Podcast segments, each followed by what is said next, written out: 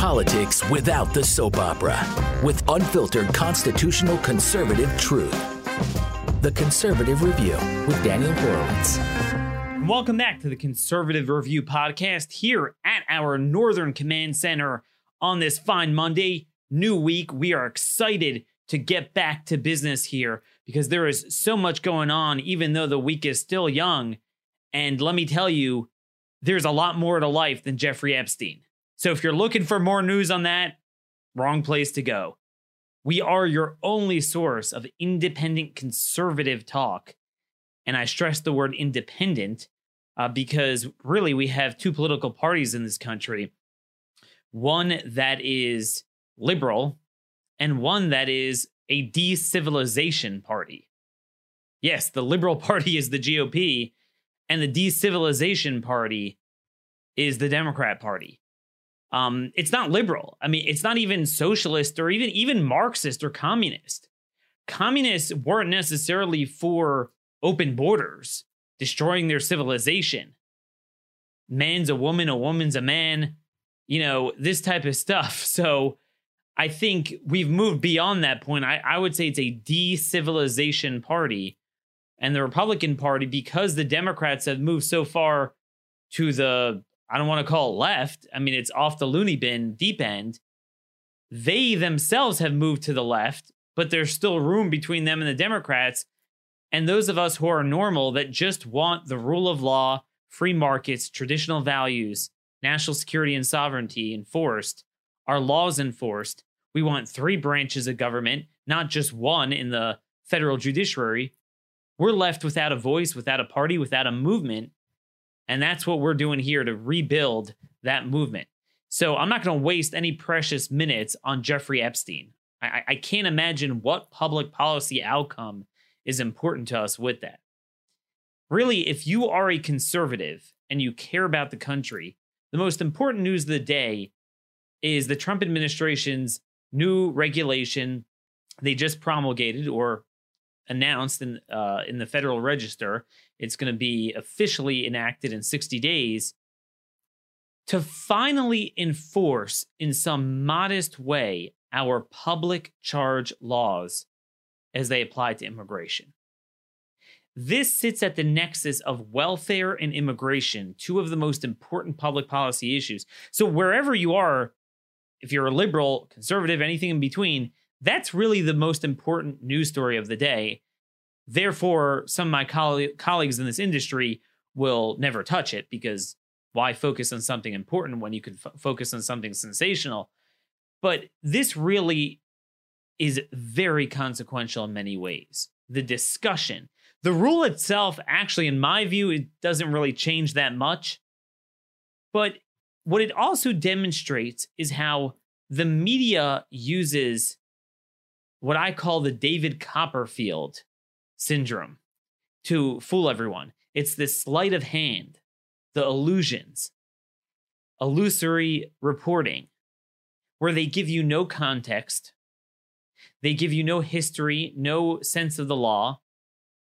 And they're announcing, oh, today Trump announced a new regulation another part of his agenda to, to limit immigration.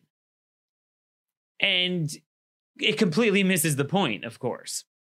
Nothing to do with limiting the numbers. That's a separate, important debate how much immigration we want every year. But this is more the quality of the immigrants we do bring in. And of course, they make no mention of law. And that's what we're here for policy, law, history, full analysis, you're not going to get this anywhere else.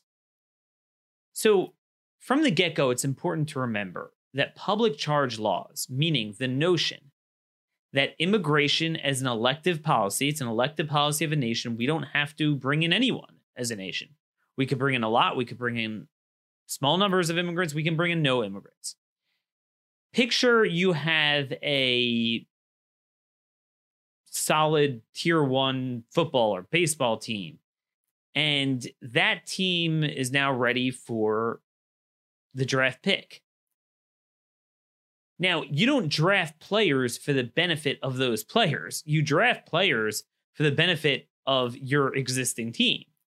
In other words, you're going to draft people that you think are going to be a net benefit to your team. Now, picture America as the ultimate first draft pick, or I mean, not the pick itself, but the ability to make the picks. The immigrants, in this case, if we continue that analogy, will be the the draftees. But for us, everyone wants to come to America. We have 7.8 billion people in the world. There was a simple principle since colonial times in this country that we should only bring in people that will be self sufficient. Again, just like when we talk about illegal alien criminals or, or legal immigrant criminals, it's not that it's worse when a immigrant is a criminal than when an American is. It's just, again, from a public policy standpoint, it's redressable. Um, as far as those born here, we got to deal with them. They they're they're here. If they're not here, we don't have to bring them in, and we don't have to give them status, give them a green card, give give them uh, citizenship, naturalize them if they're going to be a criminal. And it's likewise for a public charge. We have a lot of people on welfare in this country. We have 40 million people on food stamps. What is it up to 70 million on Medicaid? Certainly, if people are clamoring to come here, and there are plenty of people who are not going to use those services, it's common sense that you're not going to bring in people who do. In other words, back in the day, this was a universal principle. It's been a universal principle until the Democrats and the media created this decivilization agenda. And we're going to talk about a lot today. The 1996 both welfare law and immigration law. We passed both of them that year, bipartisan majorities, and President Clinton signed both of them into law. And back then, you had people like Barbara Jordan. She was a member of the House Congressional Black Caucus. She was all for welfare among Americans, but she was very strongly supportive of the notion that we shouldn't add to the welfare problem. So if we have, you know, hundreds of thousands of immigrants who want to come that aren't going to be on welfare and hundreds of thousands who will, well, we're only going to pick the ones who won't. It was a, a simple proposition. It's there's nothing more complicated than that. Now, they're going to make it seem like Trump is inventing something new. No, it's current law on the books that once again recently has not been enforced. But the reality is, the reality is that it has been around since the 1600s. First, we had colonies enforce it, then states, then the federal government. So basically, the colonies already in the 1600s, they called them paupers back then. They, they were called pauper laws. Now, if you remember 16, 17, 1800s, we didn't have a welfare state. But nonetheless, there was still a concept of a public charge. There was a robust civil societal system of religious institutions, private NGOs that would help support people that were homeless or whatever couldn't support themselves. And that's a whole nother thing. Uh, we should do a show on that exclusively on that issue one day, just how welfare destroyed that system. Um, but you know, people think like we didn't have a system in place. We did.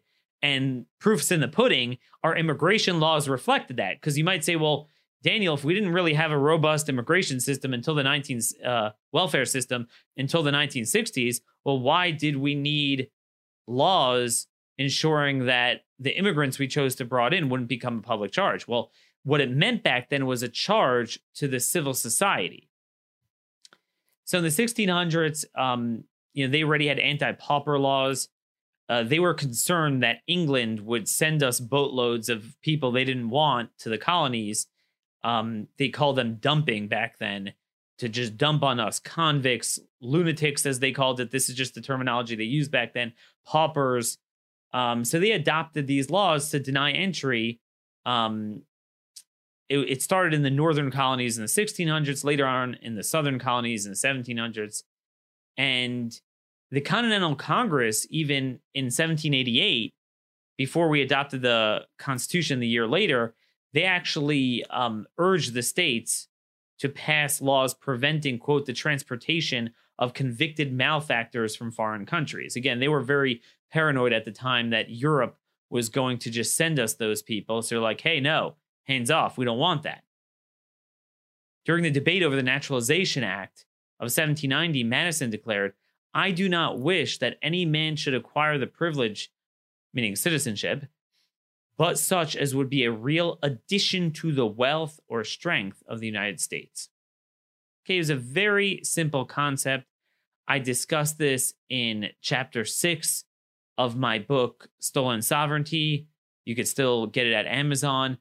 Really in depth about our history and tradition on immigration, chapter six, a little bit in chapter seven. Um, we were very careful, very, very careful. And again, it's very simple because immigration is here to benefit the country as a whole. Now, when our nation started, we didn't fully have the federal government control immigration because of the sensitive politics of slavery. Back then, if you used the word migration, it meant really one thing, and that's the slave trade.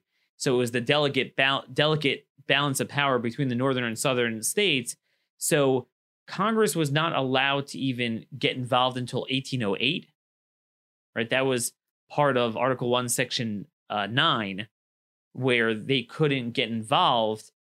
And even afterwards, they could, but really until after the Civil War, they didn't do it because of, um, again, you know, we picture more immigration. Back then, it would have been the slave trade. So until the Civil War was worked out, we didn't really deal with this. And also, before the Civil War, we didn't have, for the most part, mass migration um, just because you didn't have massive uh, passenger ships. I mean, you didn't have in the early 1800s, you had more cargo ships. You didn't have thousands of people come at a time. Nonetheless, the, the federal government did use diplomatic tools through the State Department. Uh, I talk about this a little bit in my book. If they didn't want certain types of immigrants, they would let the host countries know, hey, you know, this is part of foreign policy. They would have treaties. Um, Nowadays, we look at immigration more in terms of what we call the Department of Homeland Security. Back then, it would have been the State Department dealing with that. So, in the 1800s, before the feds took it over in uh, 1875, 1884, and 1891, with those laws, the states took care of it. Now, the border states back then weren't, you know, Texas, Arizona, California. The border states were really most prominently New York and Massachusetts because people came by boat from Europe, that's where they landed. In the 1820s, 1830s, New York and Massachusetts and Maryland, because you, know, you always had um, the harbor in Baltimore, they passed laws mandating ins- inspection of landing vessels at the ports to weed out those who would likely become a public charge. Now, I want to read to you just how important this was. Now, the problem is you might think, well, here's the deal. It's all good and well for a state to regulate, you know, the states don't want to become a public charge, but weren't states starting to infringe upon the federal power of international commerce, right? You're you're stopping ships, you're regulating them, you're making all these things. So there was a court case over it, City of New York v. Milne in 1837, and the court actually said that the goal of preventing both public charge, criminals, um, health concerns was so foundational to the internal power of a state that even if it forced them to infringe a little bit on the external power of the whole union, they had that ability to do that. That's how important it was. Um, this is, I'm quoting from that court case. Now, in relation to the section, the act immediately before us that is obviously passed with a view to prevent her citizens from being oppressed by the support of multitudes of poor persons who come from foreign countries without possessing the means of supporting themselves, there can be no mode in which the power to regulate internal police could be more appropriately exercised. New York, from her particular situation, is perhaps more than any other city in the Union exposed to the evil of thousands of foreign emigrants arriving there and the consequent danger of her citizens being subjected to a heavy charge in the maintenance of those who are poor. It is the duty of the state to protect its citizens from this evil. They have endeavored to do so by passing, amongst other things, this section of the law in question. We should, upon principle, say that it has the right to do so. That was the Supreme Court in 1837. Now, later on, you know, the courts kind of said, hey, there's some problems here. It really is federal power. Um, again, not that it, the principle wasn't legitimate, but that, you know, really the feds need to do it. And then so eventually the feds did it in the 1870, 1870s, 1880s. And that's when they started passing laws to bar um, poor, paupers, lunatics, all the words they used back then. Um, in other words, undesirable immigrants. We only want people that are, that are desirable.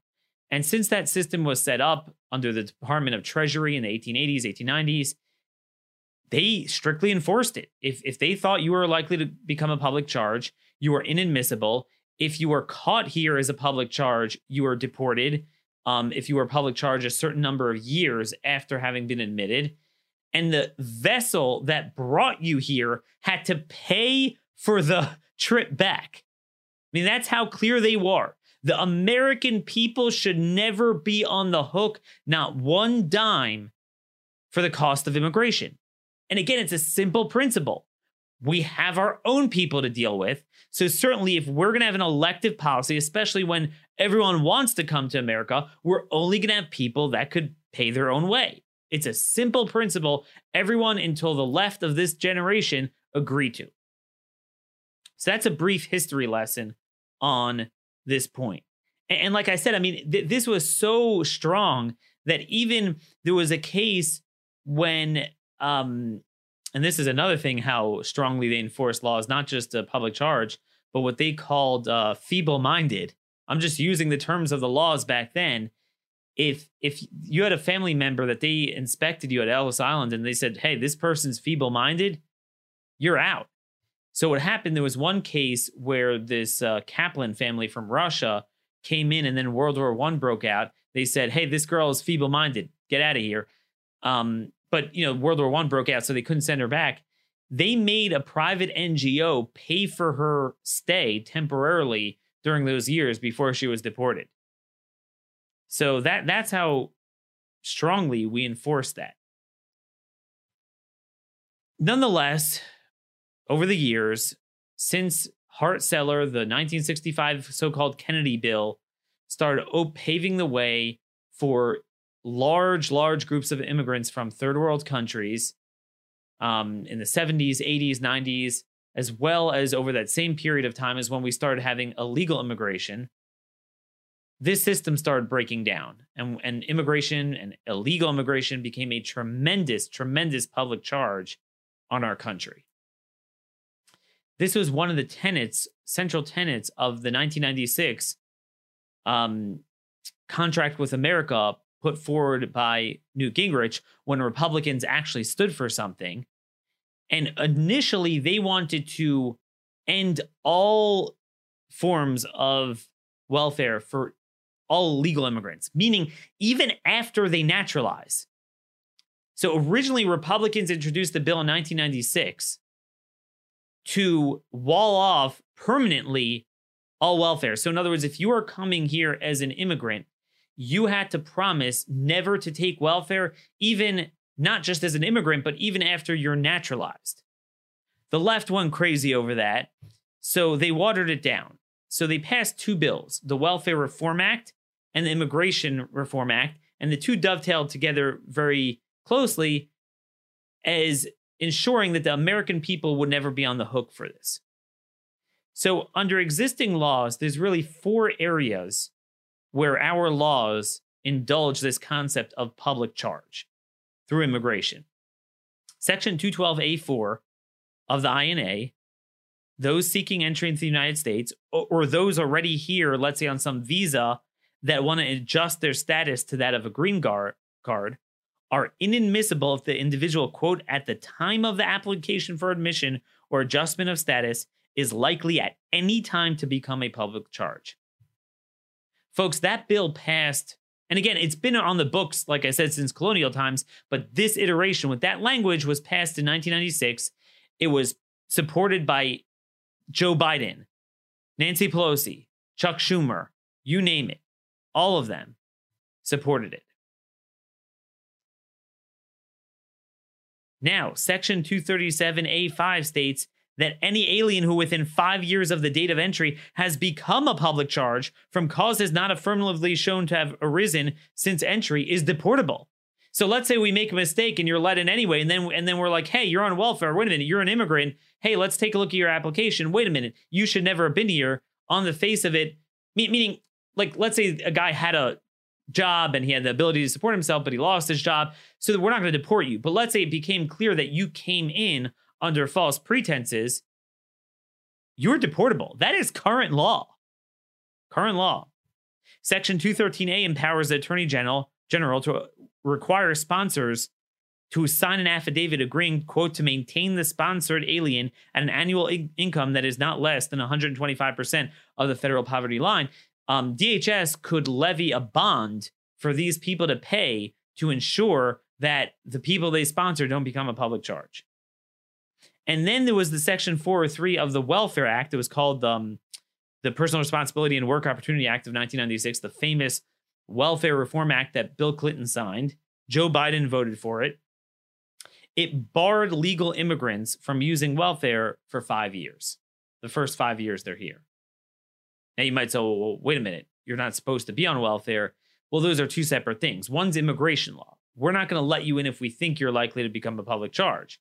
Let's say we let you in. Well, this actually addressed the welfare provision itself that you're not allowed to become a public charge. Bill Clinton signed both of these into law. Of course, like every single part of our immigration laws, it wasn't enforced. It, a, it wasn't enforced, and B, there's loopholes. Um, fascinating statistic here. Jeff Sessions, when he was in the Senate, he did a analysis of every application from fiscal year 2005 to fiscal year 2011. Just 9,700 applications out of more than 116 million were denied based on public charge grounds. That's 0.00008% of all immigration applications were disqualified based on public charge. And in fact, for a while, until recently, USCIS had an entire page dedicated to advertising welfare benefits to newly arrived immigrants. Total lawlessness. Now, you might think, okay, well, few people were denied because there's few immigrants that are a public charge. Uh, no, no, not at all. Not at all. So, if you look here, I'm going to put up on the screen. I did an article about two years ago that goes through all of the top sending countries. So, if you look, from Mexico, China. These are the countries where we get the most immigrants from. In other words, Mexico, 174,000 a year, tremendous amount of green cards. And this is, I use Steven Camarota's data of Center for Immigration Studies, where he combs census data to show how, what percentage of foreign nationals um, in the country of that origin are at or near poverty level and use means tested programs. And you'll see the red and, and green arrows um, reflect are they above the the native average right? The average of or the national average or are they below? And you'll see almost all of them are above. It's in the red well above. So for example mexicans um you know among americans 26.9% 26.9% of americans are on one or more means tested programs, 60% of Mexican nationals, 60% take one or more um, program, 70% of Dominican nationals. These are all the countries where we have a tremendous amount of immigration from. You look on and on, and you'll see the, the, the, consistent factor is that we just never enforced it. And it turns out that um 72%, meaning if you go, part of it is the five year bar, but if you go beyond the five year bar where they could access it, so among immigrants here for 10 years, 70% of, of households headed by an immigrant are on some form of welfare. California alone, 72%. Texas 69%. So it's a joke. We don't enforce it. We just don't enforce it at all. And, um, you know, the proof's in the pudding. According to Pew Research, as of 2013, the median family income for immigrant families from Mexico was 31,000. The Caribbean 31,000, Africa 34,000, Asia 46,000, South America 37,000 as compared to immigrants from Europe where the average income is 66,000.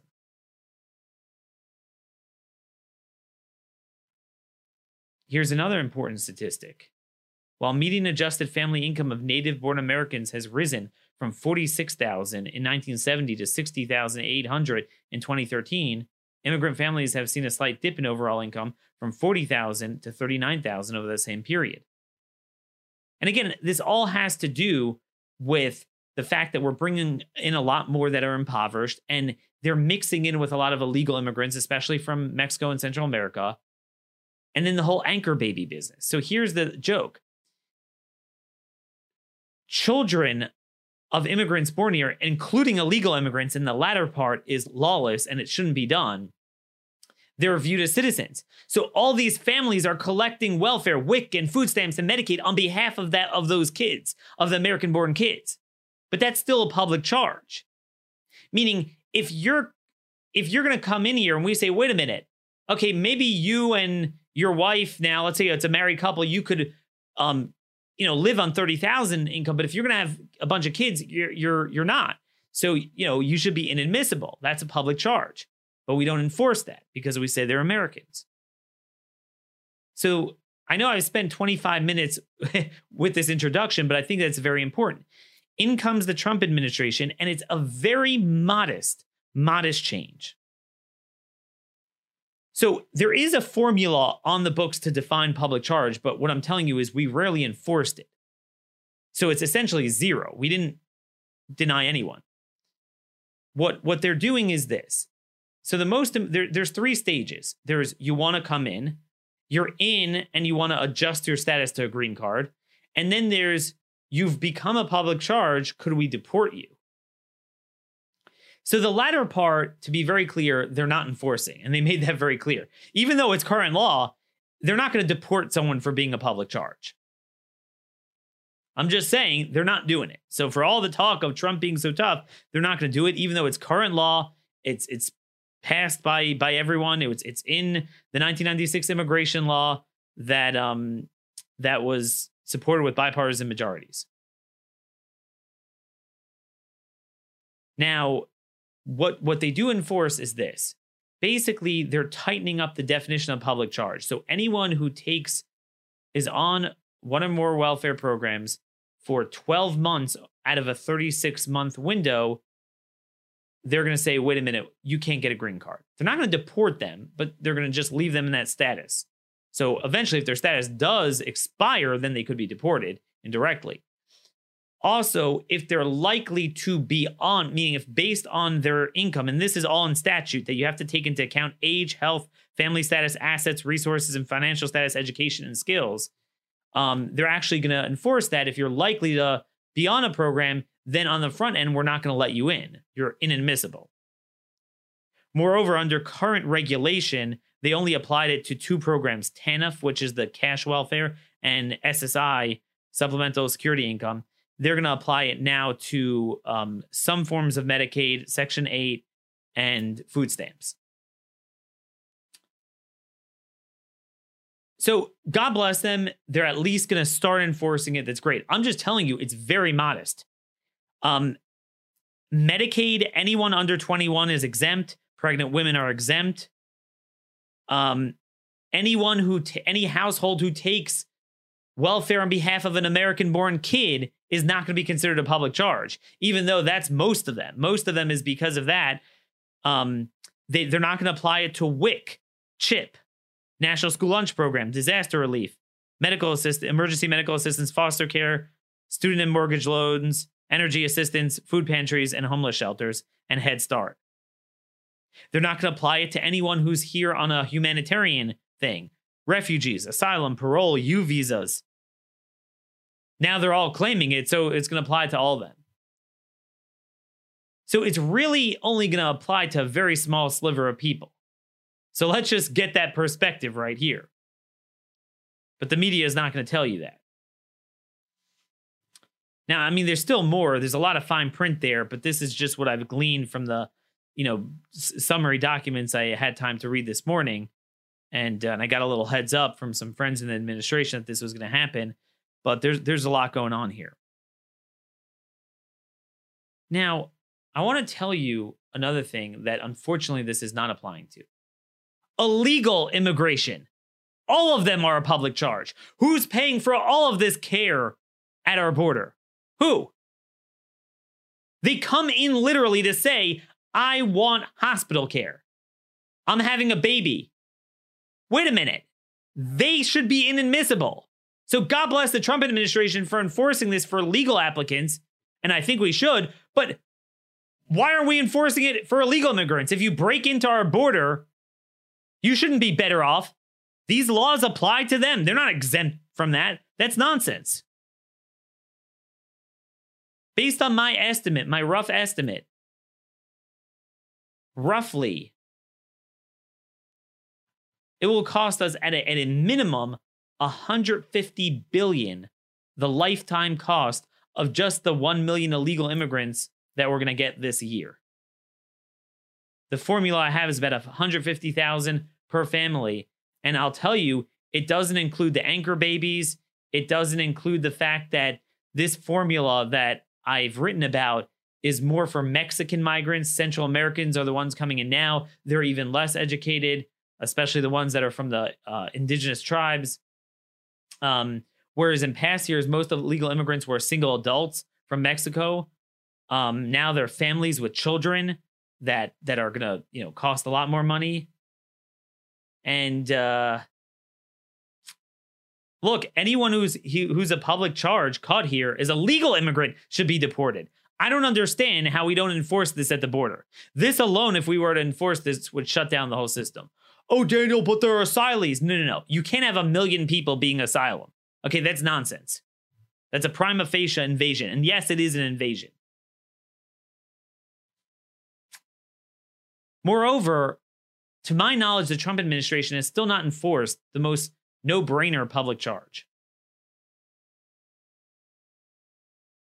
We could end illegal immigration tomorrow if the IRS would work with DHS to vet out all of the identity of those working here illegally and stealing identity and exposing that. If they couldn't get identity, they can't work. If they can't work, they wouldn't come. It's that simple. But instead, the IRS has lawlessly been inviting illegal immigrants and to file tax returns. Hey, if you don't have a social security number, we'll give you what's called a taxpayer identification number. It's completely lawless. And that allows them to get the refundable portion of the child tax credit. Remember, if you're low income and you have a bunch of kids, you're not paying taxes. When you pay taxes, so to speak, and file your your uh, forms, let's say you pay five hundred dollars in um, payroll taxes, but you get back $7,000 in refundable tax credit. So you're not paying taxes; you're getting sixty five hundred dollars. That's that's welfare. That's absolutely welfare. It costs us 4.2 billion a year this business. That needs to be shut down. That needs to be shut down. Under section 401c1 of the Welfare Act, it barred illegal aliens from receiving any retirement, welfare, health, disability, public or assisted housing, post-secondary education, food assistance, unemployment benefits, or any other similar similar benefit for which payments or assistance are provided to an individual household or family eligibility unit by an agency of the United States or by appropriated funds of the United States. Refundable tax credits are welfare. Our government counts them as expenditures, outlays, right? Not offsets of revenue in the tax scheme. It puts it on the outlay, the cost expenditure side of the ledger. So that is a welfare program. And um you know, the law says clearly Any compelling government, it's a compelling government interest to remove the incentive for illegal immigration provided by the availability of public benefits. That's a big incentive. So kudos to the Trump administration for finally enforcing this. But there's still a lot more they could be doing. So this is very modest. Another thing that's important is the media is going to be apoplectic. Oh my gosh, we're going to die. Oh my gosh, there's hundreds of thousands of immigrants are going to be thrown out in the street. So on the one hand, they say, these are the most industrious people. What are you talking about? They're not a drain, they're an asset. And in fact, if you cut all, all this third world immigration or illegal immigration, um, our GDP is going to go down. That's what they say. And then, okay, so we say, fine. Therefore, we're just going to enforce our laws on the books, our public charge laws, and you can't get welfare, right? I mean, you guys are the biggest entrepreneurs. You're all, you know, making a million dollars a year, right? So you shouldn't have any problem with us enforcing it. No, how dare you do that? You're going to throw them out in the street. Well, what do you mean? I thought you just said they're a benefit. Checkmate. See, you can't have it both ways.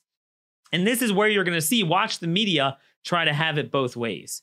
So this is with the public charge law. We're going to talk about this more. Again, the media is not going to tell you. It's our current laws on the books. It's backed by the most foundational principles and laws since our colonial times. Immigration shouldn't cost the American people a dime. Under the even under Trump's proposal, it doesn't fully enforce the law. It's not going to apply to tremendous amount of, of these immigrants. We're still not enforcing it on illegal immigrants, which is counterintuitive. And even for these people, it's not going to apply to all these programs, a lot of Medicaid, and certainly all the anchor babies of illegal immigrants and the children born to legal immigrants. Which I'm fine with children of legal immigrants being American citizens, but I'm just saying, you know, that needs to be taken into, into account too. But I understand they want to do this slowly. Fine. Now, everyone's talking about the next thing. What's the next thing? Da da da da. The courts. Nothing matters until we discuss the courts. So, basically, this administration has not done that much to enforce current law. And the few things they do the courts screw with, and then they just give in to it. Now, you might say, well, Daniel, it's black and white in current law, and he's not even fully enforcing it. He's just enforcing a sliver of it. How in the world could a court mess with it? Well, we've seen this a million times. They just say, I don't like the law. We've allowed courts to do whatever they want, any district judge. And this is really the other half of it. Nothing matters until we start a party and a movement that will teach the truth about the power of the courts. That we have three branches of government, with the courts being the weakest, not the strongest. Just on Friday, a Virginia judge said that schools in Virginia must allow men with a yin and a yang plumbing into a female bathroom or females into a male bathroom in the schools. What Congress could never do Democrats would never have the guts to pass such a bill. Imagine passing a bill, a piece of legislation, how transformational that would be. Um, okay, here's the deal there's no such thing as male and female bathrooms, right? They can never pass that. And if they did, they would suffer reprisal in an election. In comes a single district judge and could enact what Democrats, the social transformation that Democrats wouldn't or couldn't electorally pass in a hundred years overnight, they could play God.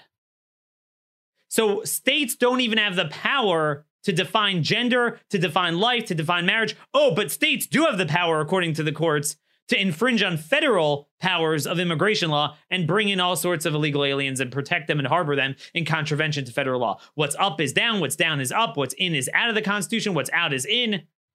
Citizens are aliens, aliens are citizens.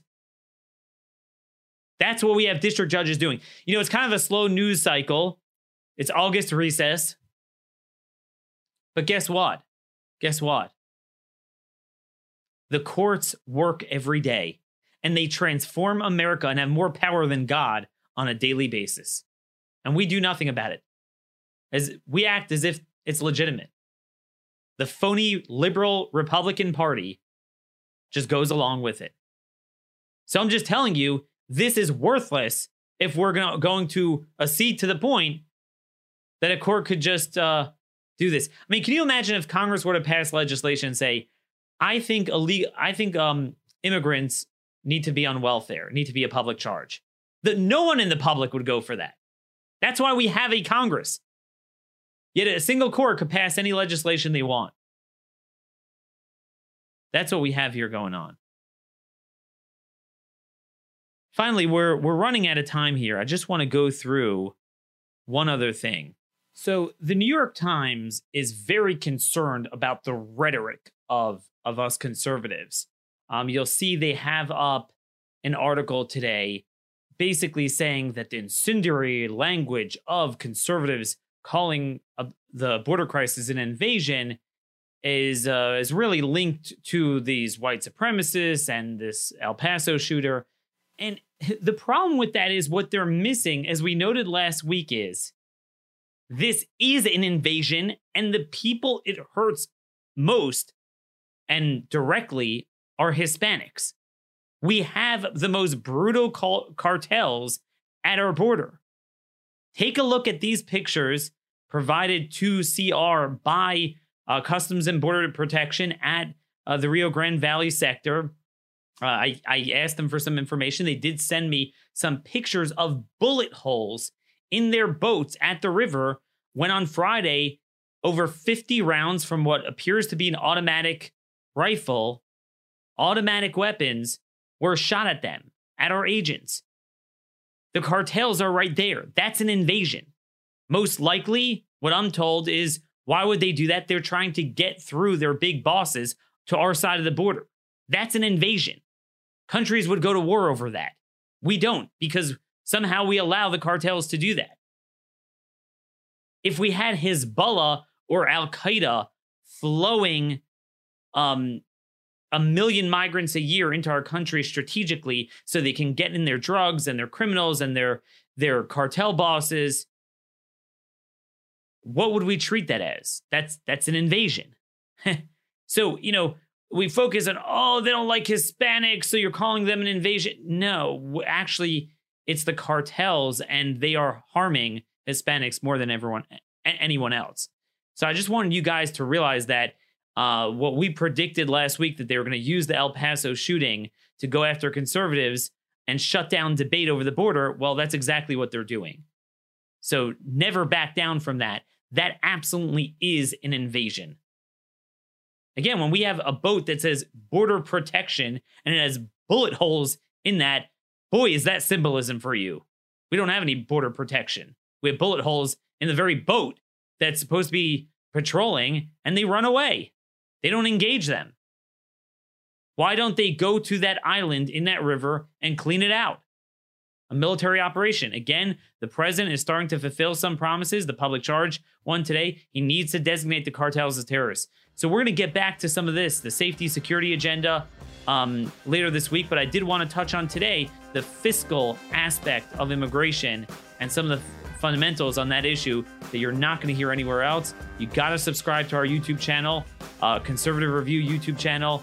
This is where you're going to see our videos. Even if you like hearing the show only on iTunes, I'm telling you, this is the way we're going to spread the message. Send this show to 10 to 20 of your friends and relatives.